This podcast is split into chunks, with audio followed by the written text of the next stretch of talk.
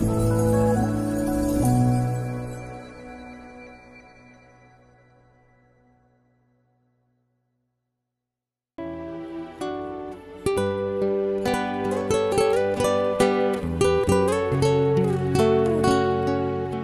mời quý vị thư giãn với chương trình Fata của truyền thông dòng tên. Chương trình hôm nay gồm có chuyên mục Năm Thánh Y Nhã và Tông Đồ Cầu Nguyện. Bây giờ kính mời quý vị cùng lắng nghe chương trình.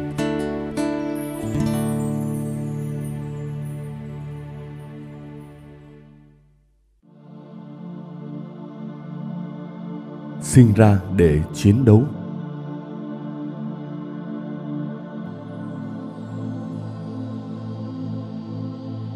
Phần 1 50 năm đầu những năm tháng kiếm tìm Cuộc đời của Thánh Ignacio có thể phân chia thành hai giai đoạn không đều nhau như sau 50 năm đầu tiên và 15 năm cuối đời Trong suốt giai đoạn đầu, Ignacio đã dùng để chuẩn bị chính mình. Nhưng nhiều lần, anh đã không bận tâm suy nghĩ tới hoặc muốn nó. Cho cái công việc mà Thiên Chúa đã mời gọi anh thực hiện. Giai đoạn 15 năm còn lại, anh đã sáng lập và trực tiếp điều hành dòng với tên gọi là dòng Chúa Giêsu. Tại Việt Nam quen gọi là dòng tên. Nói chung, trong 50 năm đầu của anh, chúng ta thấy Ignacio luôn bận rộn trong hai công việc chính. Một là phục vụ thế gian cho tới khi anh hoán cải ở độ tuổi 30. Hai là phụng sự Thiên Chúa, chính yếu qua việc học tập cho tới tuổi 50.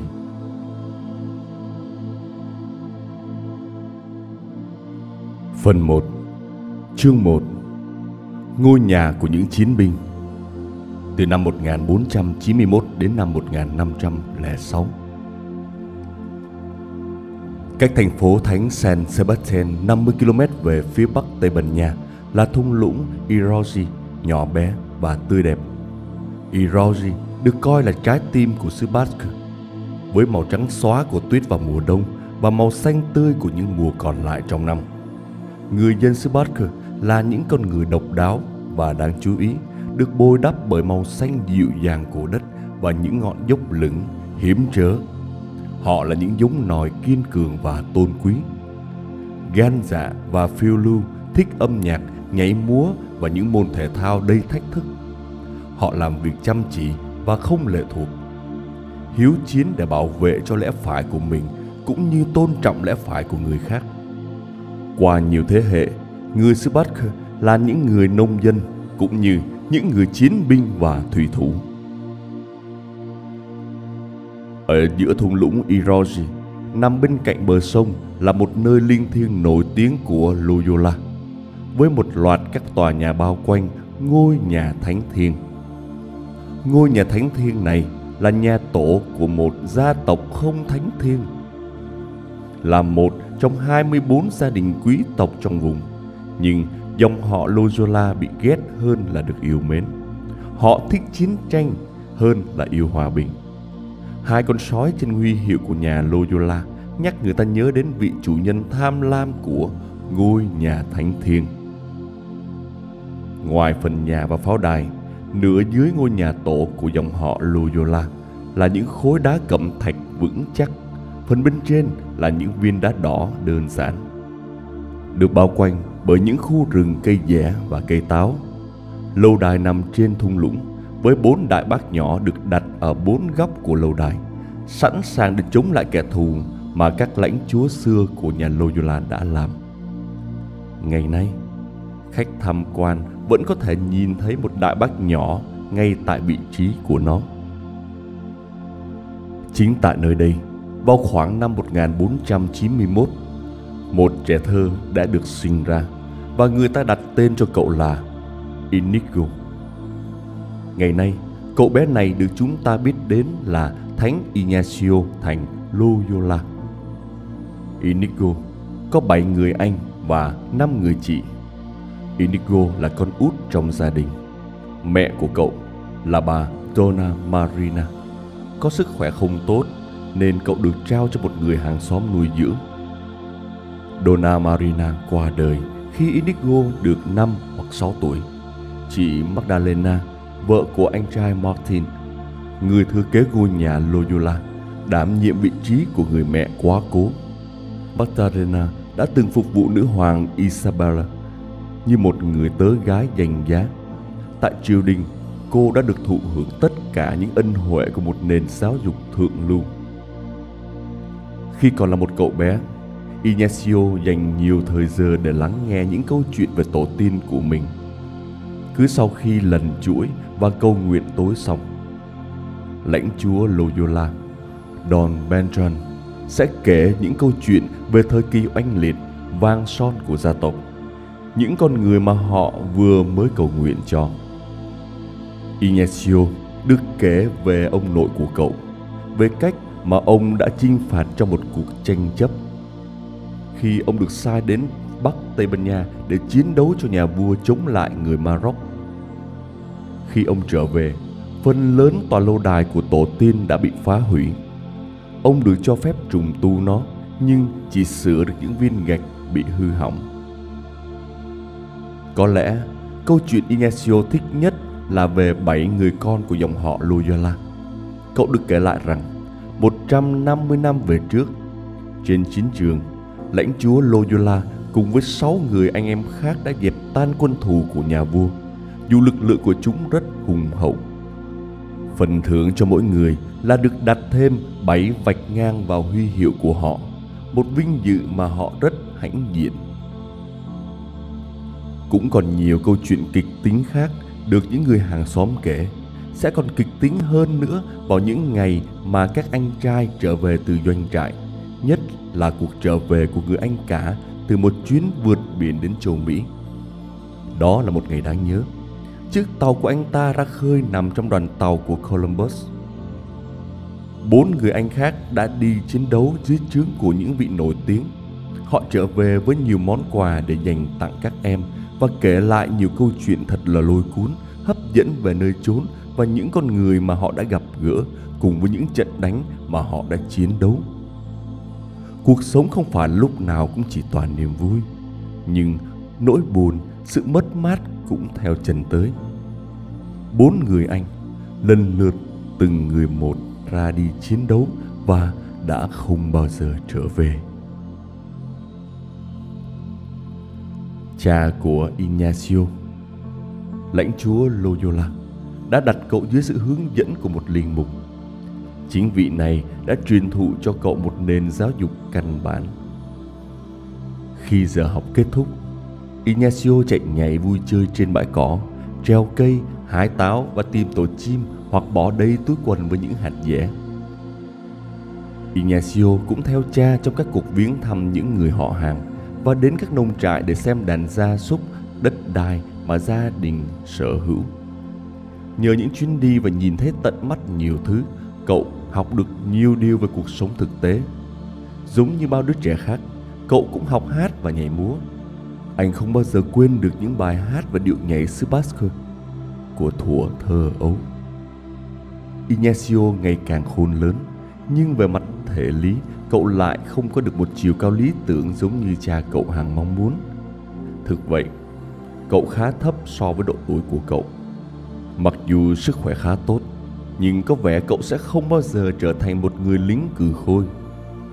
Có lẽ vì lý do này mà cha của cậu khuyến khích cậu trở thành linh mục như một trong những người anh của cậu. Tuy tên của cậu được ghi trong danh sách các ứng viên trở thành linh mục, nhưng anh chẳng bao giờ mặc những bộ quần áo đặc biệt của hàng giáo sĩ hoặc tỏ cho thấy bất kỳ một nghiêng chiều nào về đời tu. Thật bất ngờ, một cơ hội không mong chờ đã gõ cửa Ignacio. Thật tuyệt vời, đó là một điều không thể tin nổi. Bên cạnh đó là những thành viên mới của dòng họ Loyola, những đứa con xinh đẹp của vợ chồng anh Martin và chị Magdalena đang làm cho căn nhà thêm đông đúc. Chẳng bao lâu nữa, Ignacio cũng sẽ phải rời đi.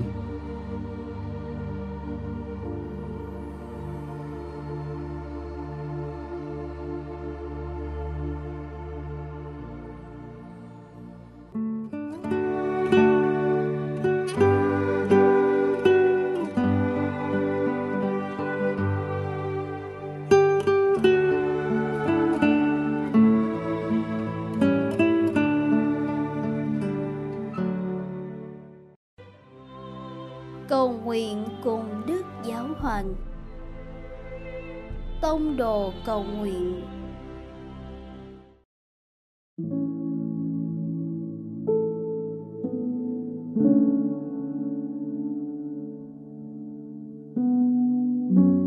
Cùng Chúa Giêsu trong ngày.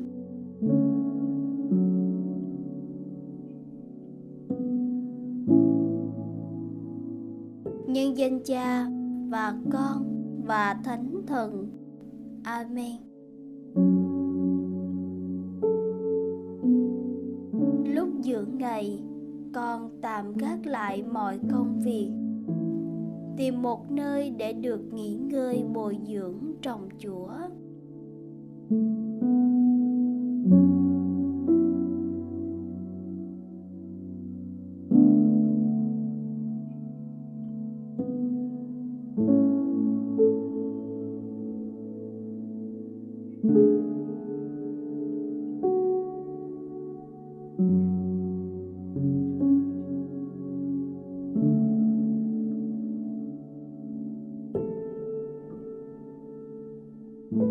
Cha Francisco nói với con rằng những dấu chỉ của việc Chúa làm trong thời điểm hiện tại là lời khích lệ cho chúng ta. Chúng ta cần phải nhận ra các dấu chỉ này, tránh để các khía cạnh tiêu cực làm mờ đi tầm nhìn của chúng ta chính trong góc nhìn này mà thánh Gioan Phaolô II đã nói về cái cử chỉ của sự chào đón và bảo vệ sự sống. Đưa ra tông huấn biểu lộ thái độ chống lại chiến tranh và án tử hình. Chú trọng chất lượng cuộc sống và sinh thái. Và sau cùng, tông huấn về đạo đức sinh học như một sự phản tỉnh và đối thoại về các vấn đề đạo đức, nền tảng liên quan đến sự sống con người.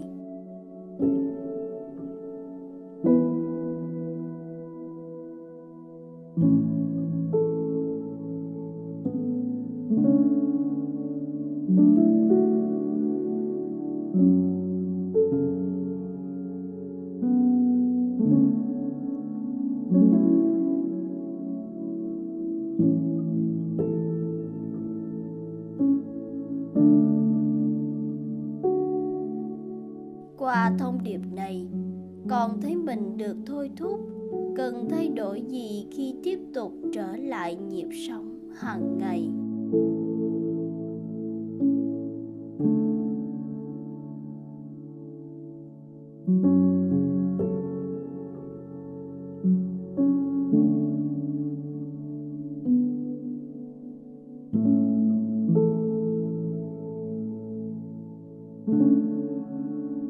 Nhân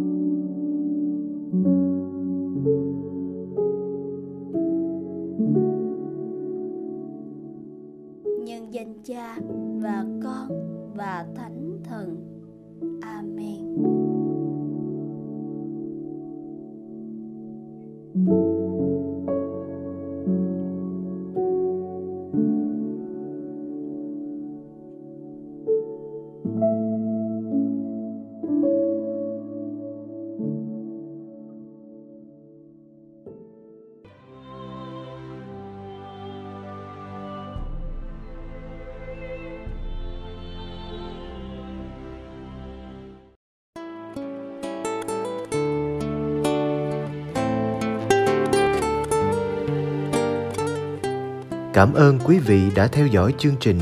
Xin Chúa chúc lành cho ngày sống của quý vị.